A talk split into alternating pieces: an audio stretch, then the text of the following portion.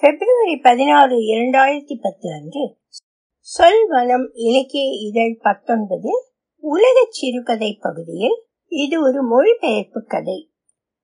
இதனின் மூல ஆசிரியர் நான்சி கிரஸ் இக்கதையை தமிழாக்கம் செய்தவர் விஸ்வநாத் சங்கர் அவர்கள். மாதிரி கணிப்பில் பிழையின் எல்லை.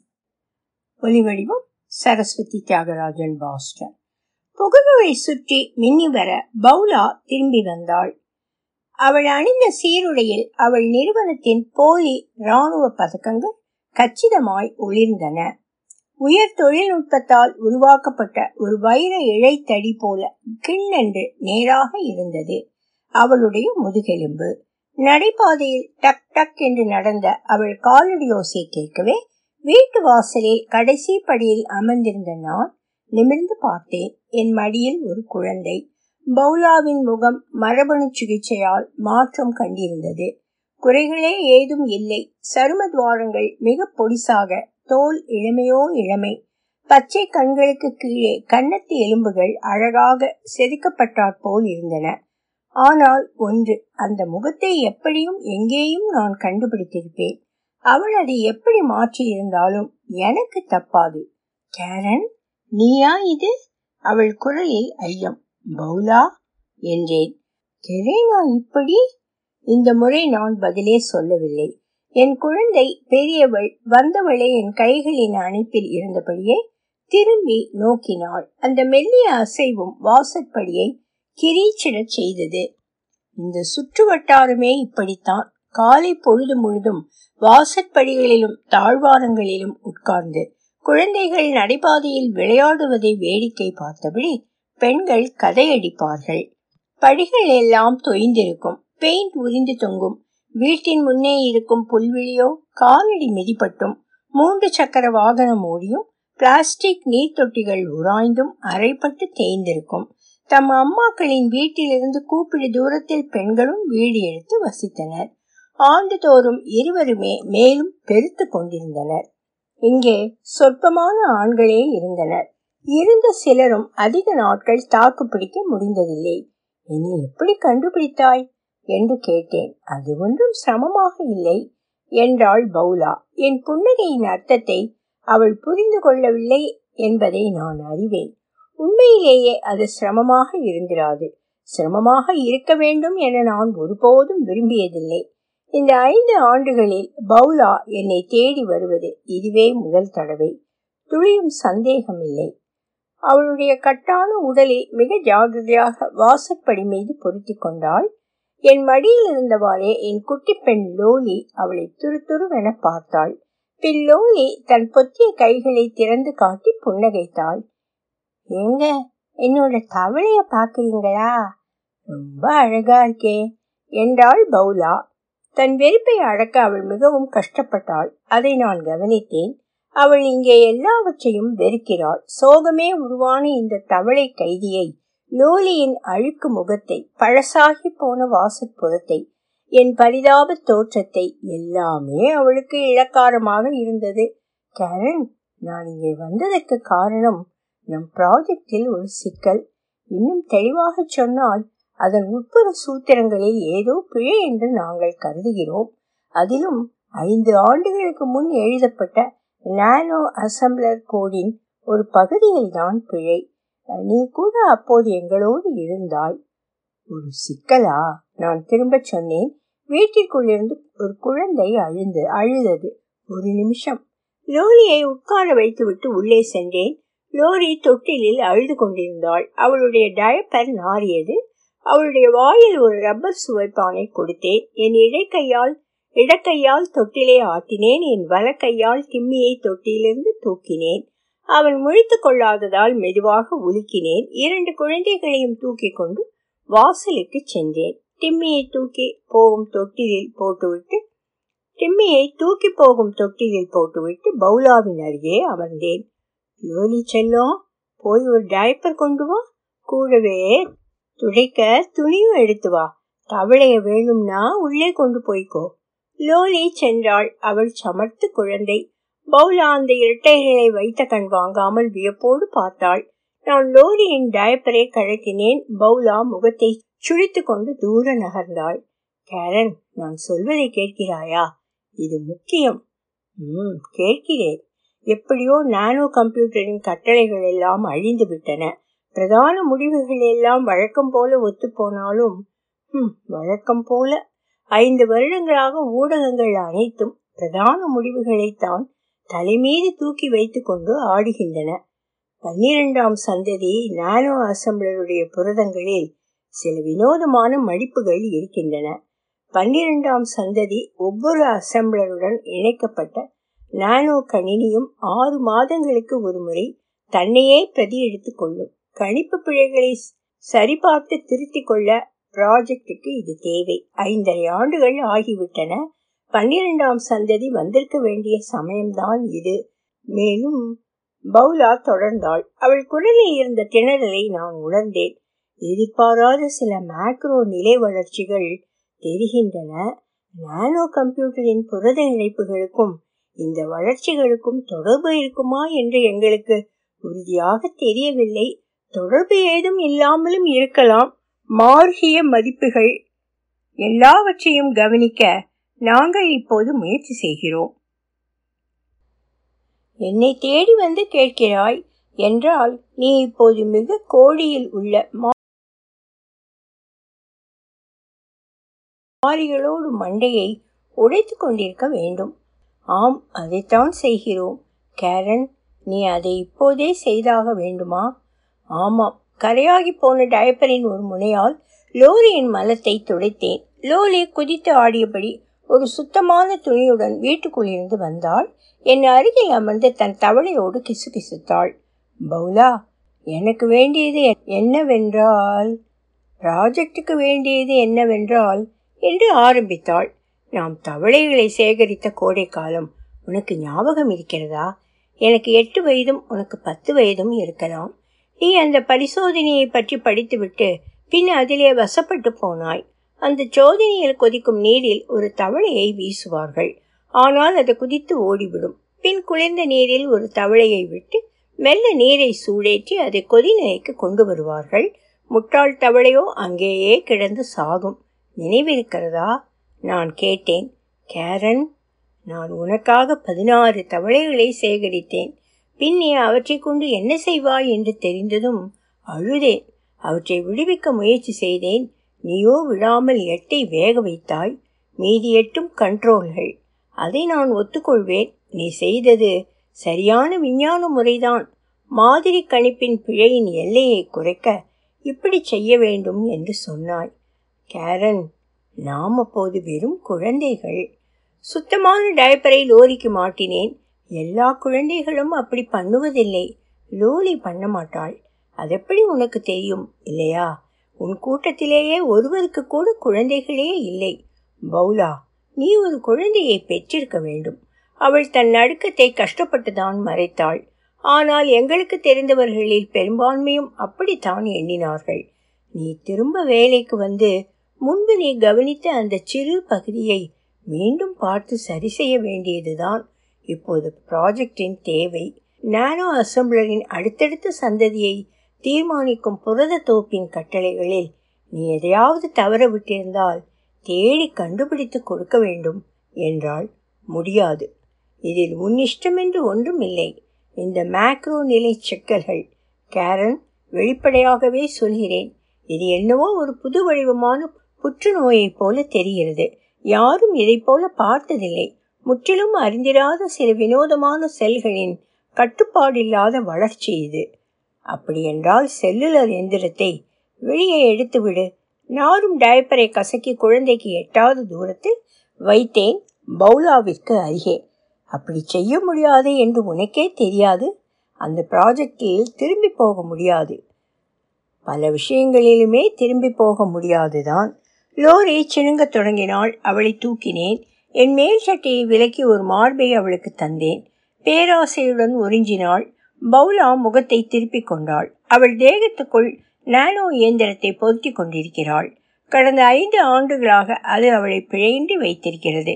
அவள் மார்பகங்கள் ஒரு பொழுதும் வீங்காது. அங்கே நீல நிறத்தில் இரத்த நாளங்கள் ஓடாது அவை தொங்காது. கேரன் கொஞ்சம் கேளு. இல்லை நான் சொல்வதை நீ கேள். அமைதியாகச் சொன்னேன். ஆய்வுக்குழுவில் நான் ஒரு சாதாரணமான கடைநிலை உறுப்பினர் என்றும் உன் சகோதரியாக இருப்பதால் மட்டுமே சேர்க்கப்பட்டேன் என்றும் எட்டு ஆண்டுகளுக்கு முன் ஸ்வைக்கரை நம்ப வைத்தாய். நீ அதை எப்படி சாதித்தாய் என்று நான் வெகுநாளாய் வியந்திருக்கிறேன். ஆமாம் நீ அவனோடும் படுத்து கொண்டாயா என்ன? ஏழு ஆண்டுகளுக்கு முன் இந்த ப்ராஜெக்ட் பெண் கருமுட்டைகள் மீது ஏற்படுத்தும் விளைவுகளை ஆராயும் உப்பு பெறாத ஒரு மூளைக்கு என்னை தள்ளிவிட்டாய். பக்க விளைவாக வரும் மலட்டுத்தனத்தை தடுக்க மாற்று வழி இல்லை என்று எல்லோருக்கும் தெரிந்ததால் ஒருவரும் அதை கண்டுகொள்ளவில்லை. குறையே இல்லாத தன்னையே பழுது பார்க்கும் உடலை பெற இது அதிகமான விலை என்று எவருக்கும் தோன்றவில்லை. எனக்கு மட்டும்தான் அப்படி இருந்தது. பவுலா பதில் பேசவில்லை. லோலி தன் தவளையுடன் துளைந்து விளையாட இருந்த சிறு குட்டைக்கு சென்று தண்ணீரில் அதை மிக கவனமாக விட்டாள். அது உப்புச்சப்பில்லாத பகுதியாக இருந்தாலும் பெண் கருமுட்டை தொடர்பாக பணி செய்ய நான் தயங்கவில்லை. எல்லா புகழும் உனக்குத்தான் போயிற்று என்றாலும் கூட நான் பொருட்படுத்தவில்லை. எனக்கும் தான் அதெல்லாம் பழகி போச்சே. குழந்தைகளாக இருக்கும் போதே நீதான் எப் எப்போதும் கௌபாய். நான் குதிரையாகத்தான் ஆக வேண்டும். நீ விண்வெளி வீரன். நானோ நீ ஜெயித்து பிடித்த வேற்று கிரகவாசி. இது நினைவிருக்கிறதா? ஒரு கிறிஸ்துமஸின் போது நீ உன்னுடைய முதல் முதல் வேதியியல் பெட்டியில் இருந்த அத்தனை ரசாயனங்களையும் தீர்த்துவிட்டு பின் என்னுடையெல்லாம் திருடி கொண்டாய். குழந்தை பருவத்தின் அற்ப நிகழ்ச்சிக்கெல்லாம் இப்போது இங்கே ஏதாவது அவசியம் இருக்கா என்ன? ஆமாமாம் உனக்கெங்கே நினைவிருக்கும்? நானும் அதையெல்லாம் பெரிசாக நினைத்ததில்லை. ஆனாலும் ஒரு விஷயத்தை என்னால் அப்படி விட்டுவிட முடியவில்லை. ஐந்து வருடங்களுக்கு முன் லோலி உண்டாகியதால் நான் ரொம்ப உடம்பு சுகமில்லாமல் படுத்து கிடந்தபோது நீ என் எல்லா குறிப்புகளையும் பிரதி எடுத்துக்கொண்டு அதெல்லாம் உன் வேலை என்று சமர்ப்பித்தாய். என் உழைப்பை நீ உரிமை கொண்டாடினாய். திருடினாய். வேதியியல் பெட்டியிலிருந்து திருடினது போலவே பின் என்னை ப்ராஜெக்டிலிருந்து மெல்ல கழட்டியும் விட்டாய். நீ செய்தது ரொம்ப சின்ன விஷயம். அது அவ்வளவு சின்ன வேலை என்றால் அப்புறம் என் உதவியை கேட்டு இங்கே ஏன் வந்தாயாம்? நான் தான் ஆகட்டும் நீ கேட்டதை செய்வேன் என்று முன்னால் எப்படி அரை நொடி கூட கற்பனை செய்ய முடிந்தது? அவள் எதையோ கணக்கு பண்ணியபடியே என்னை முறைத்தாள். பதிலுக்கு நானும் அசங்காமல் முறைத்தேன். நான் இப்படி நிதானமாக இருந்து பவுலா பார்த்ததில்லை. நான் அதை கவனித்தேன். நான் எப்போதுமே பரபரப்பானவள் நிதானம் இல்லாதவள் உறுதியற்றவள். அப்படித்தான் ஸ்வைக்கரிடம் அவள் போட்டு கொடுத்தாள். நான் பாதுகாப்புக்கு ஆபத்தானவளாம். டிம்மி தூக்கி போகும் தொட்டிலிருந்து சிணுங்கினான் லோரிக்கு பாலூட்டியபடியே எழுந்தேன். மறுகையால் அவளை அள்ளிக்கொண்டு மறுபடி படியில் உட்கார்ந்தேன். லோரிக்கு போக டிம்மிக்கும் என் மடியில் இடம் பண்ணிக்கொண்டு என் சட்டையை பின்னுக்கு தள்ளினேன். மற்றொரு மார்பை தந்தேன். இம்முறை பவுலா முகம் சுழிப்பதை தடுத்து கொண்டாள். கேரன் நான் செய்தது தவறுதான். இப்போது புரிந்து கொண்டேன். எனக்காக வேண்டாம். ப்ராஜெக்டுக்காகவாது நீ இதை செய்ய வேண்டும் என்றாள். நீதானே ப்ராஜெக்டே? ஸ்வைக்கரிடமிருந்தும் இந்த ப்ராஜெக்டுக்காக தங்கள் உயிரையே கொடுத்த மற்றவர்களிடமிருந்தும் நீ எல்லா பெருமையையும் பிடுங்கிக் கொண்டாயே? அந்த கணத்திலிருந்தே அப்படித்தானே இருக்கிறது? அழகான இளம் விஞ்ஞானி மாசற்ற செல்லுக்கான மருந்தை தனக்கே ஊசியாய் போட்டு சோதித்து கொண்டார். எஃப்டிஏவின் குறைப்பார்வையை தாண்டி தப்பி வர என்ன தியாகம் செய்தாலும் ஒரு பொருட்டில்லை. விஞ்ஞானியின் வீரமான அறிவிப்பு. பவுலா படக்கென்று கொட்டினாள். உனக்கு பொறாமை. உன்னை கவனிக்க யாரும் இல்லாது போய்விட்டாய். நான் பிரபலமாகிவிட்டேன். நீ கந்தலாகிவிட்டாய் நான் அழகியாக இருக்கிறேன். நீ ஒரு பாலூட்டும் பசுமாடு. நீ ஒரு அறிவாளியான ஆராய்ச்சியாளர். அப்படித்தானே? அப்படியென்றால் உன் ஆராய்ச்சியின் சிக்கல்களை நீயே தீர்த்து கொள்ளேன். இது உன் பகுதி. ஓ பவுலா அவை எல்லாமே என்னுடைய பகுதிகளாகத்தான் இருந்தன. நீ செய்ததை விட அதிகமான அடிப்படை ஆராய்ச்சியை எல்லாம் நான் தான் செய்திருக்கிறேன். அது உனக்கும் தெரியும். ஆனால் உனக்கு ஸ்வைக்லரிடம் எப்படி உன்னை காட்டிக் கொள்வது என்றும் முக்கியமான நேரங்களில் முக்கியமான முடிவுகளை எப்படி அறிவிப்பதென்றும் சரியான தொடர்புகளை எப்படி உருவாக்கி பராமரிப்பது என்றும் தெளிவாக தெரிந்திருந்தது. அதெல்லாம் உனக்கு கைவந்த கலை. நானோ இன்னிமே நாம் இருவரும் கூட்டாளிகள் என்ற மாயையிலே இருந்தேன். தங்க மீனோடு ஒரு சுறா மீன் கூட்டு சேர்கிறது என்று அப்போது என் மரமண்டைக்கு புரியவில்லை. நீர்த்தொட்டியிலிருந்து லோலி தன் பெரிய கண்களால் எங்களையே உற்று பார்த்தாள். அம்மா ஒன்றுமில்லடா செல்லம். அம்மாவுக்கு உங்ககிட்ட கோபம் இல்லை அங்கே பார் உன் தவளையை பிடி பார்ப்போம். அது தத்தி தத்தி ஓடுகிறது. அவள் சந்தோஷத்தில் கூவிக்கொண்டு தவளையை துரத்தினாள். பவுலா மெல்லச் சொன்னாள் இத்தனை நாளாய் நீ இவ்வளவு கோபமாயிருந்தாய் என்று எனக்கு துளியும் தெரியாது. கேரன் நீ மாறிவிட்டாய். ஆனால் நான் கோபமாக இல்லையே. இப்போது நிச்சயம் கோபமாய் இல்லை. நான் முன்பு எப்படி இருந்தேன் என்று உனக்கு எப்பவுமே தெரிஞ்சதில்லை. தெரிந்து கொள்ள வேண்டும் என்று நீ நினைக்கக்கூட இல்லை. விஞ்ஞான வாழ்க்கை வேண்டும் என்று நீ ஒருபோதும் விரும்பவில்லை என்பது எனக்கு தெரியும். நான் விரும்பிய அளவு நிச்சயமாய் இல்லை. குழந்தைகள் வேண்டும் என்று நீ எப்போதுமே விரும்பினாய். இதெல்லாம் வேண்டும். அவள் கையை வீசி எல்லாவற்றையும் காட்டினாள். அலங்கோலமாக இருந்த வீட்டு முன்புறத்தை. டேவிட் போய் பதினெட்டு மாதங்கள் ஆகிவிட்டன. பணம் அனுப்புகிறான் அதெல்லாம் ஒருபோதும் போதவில்லை. நான் இரண்டுக்கும் வாய்ப்பளிக்கும் ஒரு விஞ்ஞான கூடத்தை நாடினேன். கூடவே என் வேலைக்கான மதிப்பையும் நான் பெற விரும்பினேன். என்னுடையது எதுவோ அதைத்தான் வேண்டினேன்.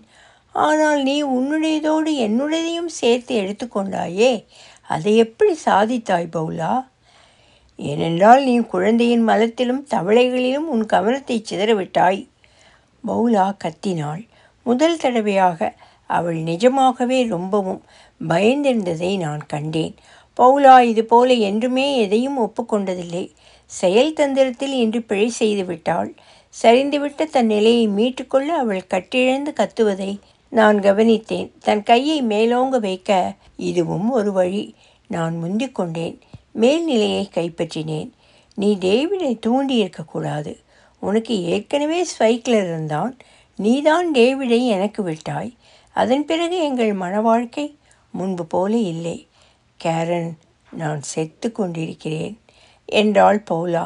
பால்குடி பிள்ளைகளிடமிருந்து என் முகத்தை திரும்பி அவளை பார்த்தேன். உண்மைதான் என் சொல்லுலர் இயந்திரம் கதிமீறி ஓடுகிறது. கடந்த சில மாதங்களாகத்தான் நானோ அசம்பிளர்கள் எல்லாம் வினோதமான அமைப்புகளையும் அழிக்கும் நொதிகளையும் உருவாக்குகின்றன. ஐந்து வருடங்களாக ஒழுங்காக பிரதி எடுத்து கொண்டு வந்தது. ஆனால் இப்போது ஐந்து ஆண்டுகளாக திட்டமிட்டபடிதான் செய்து வந்தது. இப்பவும் தான் என்றேன். பவுலா அசையாமல் இருந்தால் லோரி தூங்கிவிட்டாள். அவளை நடமாடும் தொட்டிலில் படுக்க வைத்து டிம்மியை இன்னும் சௌகரியமாக மடியில் வைத்து கொண்டேன். லோலி தவளையை துரத்தியபடி நீர்க்குட்டையை சுற்றி சுற்றி ஓடினாள். அவள் உதடு நீளமாகிவிட்டதா என்று பார்க்க கண்களை இழுக்கினேன். குளிர் ஜாஸ்தியாக இருக்கிறது. குழந்தை நீண்ட நேரம் நீரில் விளையாடுவது நல்லதல்ல. கருப்பையிலும் நீ அசம்பிளர் எந்திரத்தை புரோகிராம் செய்தாயா? கேட்கும்போது பவுலாவின் தொண்டை அடைத்தது. பெண்களின் அண்டச்சுருப்பிகளை பற்றி யாரும் அவ்வளவாக அலட்டிக் கொள்வதில்லை. கல்லூரி பட்டம் பெற்ற பெண்களில் பதினான்கு சதவிகிதம் மட்டுமே குழந்தை பெற்றுக்கொண்டு தம் வாழ்வை குழப்பிக்கொள்ள விரும்புகிறார்களாம். சமீபத்திய கருத்து கணிப்பு சொல்கிறது மாதிரி கணிப்பில் பிழையின் எல்லை ஒரு விழுக்காடை விட குறைவே. நீ நாச வேலை செய்தாயா? நூற்றுக்கணக்கான பெண்கள் இப்போது இதை ஊசியால் செலுத்தி கொண்டிருக்கிறார்கள். எவர் கண்டார்? ஆயிரக்கணக்கில் கூட இருக்கலாம். ஓ அதை திருப்பிவிட ஒரு மாற்று நொதியும் இருக்கிறது. பன்னிரெண்டாம் சந்ததி பிரதி எடுப்பதற்குள் நீ அதை உட்கொண்டால் பூரண பலன் இருக்கும். உன் ஒருத்திக்குத்தான் மருந்து நீண்ட நாட்களுக்கு முன் செலுத்தப்பட்டுள்ளது. சில மாதங்களுக்கு முன்புதான் இந்த திருப்பு மாற்றை கண்டுபிடித்தேன். அடுக்களை சிறை என்று உன் நண்பர்கள் அழைக்கக்கூடும் இந்த இடத்தில் ஏதாவது செய்வோமே என்று என் பழைய குறிப்புகளை நோண்டி கொண்டிருக்கும் வேளையில் அகப்பட்டது. தவிரவும் இதை என்னால் நிரூபிக்கவும் முடியும். என் எல்லா குறிப்புகளும் தேதி வாரியாக கணினியால் குறிக்கப்பட்டவை. பவுலா கிசுகிசுத்தாள். விஞ்ஞானிகள் இதுபோல செய்வதில்லை. கேரன் மாற்று நொதி என்னவென்று தெரிந்து கொள்ள உனக்கு ஆர்வமாக இல்லையா பவுலா? அது மனித கோரியோனிக் கொனட்டோட்ரோஃபினிலிருந்து உருவாக்கப்பட்டது. அதுதான் கர்ப்பநிலை நொதி. பாவம் நீ. குழந்தை வேண்டும் என்று ஒருபோதும் நீ விரும்பவில்லை. அவள் என்னை முறைத்து பார்த்தபடியே இருந்தாள். லோலி தன் தவளையை கூவிக்கொண்டும் நீர் தெளித்து கொண்டும் விளையாடி கொண்டிருந்தாள். அவளுடைய உதடுகள் நீளமாகிக் கொண்டிருந்தன. நான் எழுந்து டிம்மியை லோரிக்கு அருகே நடமாடும் தொட்டிலில் போட்டுவிட்டு என் சட்டை பித்தாங்களை மாட்டிக்கொண்டேன். இருபத்தி ஐந்து ஆண்டுகளுக்கு முன் நீ ஒரு சோதனை பிழையை செய்துவிட்டாய் நான் பவுலாவிடம் தொடர்ந்தேன். மிக குறைவான மாதிரி தொகையை நீ வைத்து கொண்டாய். சில நேரங்களில் ஒரு தவளை குதித்து ஓடிவிடும். நீர் தொட்டியிலிருந்து என் பெண்ணை தூக்க நான் சென்றேன். நான்சி கிரஸ் மிக்க வெற்றி கண்ட ஒரு அமெரிக்க அறிவியல் புனைக்கதை ஆசிரியர். ஆயிரத்தி தொள்ளாயிரத்தி நாற்பத்தி எட்டில் பிறந்த இவர் எழுபத்தி எட்டிலிருந்து எழுதுகிறார். ஆயிரத்தி தொள்ளாயிரத்தி தொன்னூற்றி ஒன்றில் இவர் எழுதிய ஸ்பெயினின் பிச்சைக்காரர்கள் என்ற குறுநாவல் இவரை புகழேணியில் ஏற்றியது. அதை விரித்து எழுதி ஆயிரத்தி தொள்ளாயிரத்தி தொண்ணூற்றி மூன்று தொண்ணூற்றி ஆறு காலகட்டத்தில் வெளிவந்த இவருடைய வலுவான மாற்று கற்பனை நாவல்கள் மூன்றும் தொண்ணூறுகளில் மிக கவனிக்கப்பட்ட அறிவியல் நவீனங்கள். அந்நாவல்கள் ஸ்பெயினின் பிச்சைக்காரர்கள் ஆயிரத்தி தொள்ளாயிரத்தி தொண்ணூற்றி மூன்று பிச்சைக்காரர்களும் தேர்ந்தெடுப்பாரும் ஆயிரத்தி தொள்ளாயிரத்தி தொண்ணூற்றி நான்கு பிச்சைக்காரர்களின் பவனி ஆயிரத்தி தொள்ளாயிரத்தி தொண்ணூற்றி ஆறு.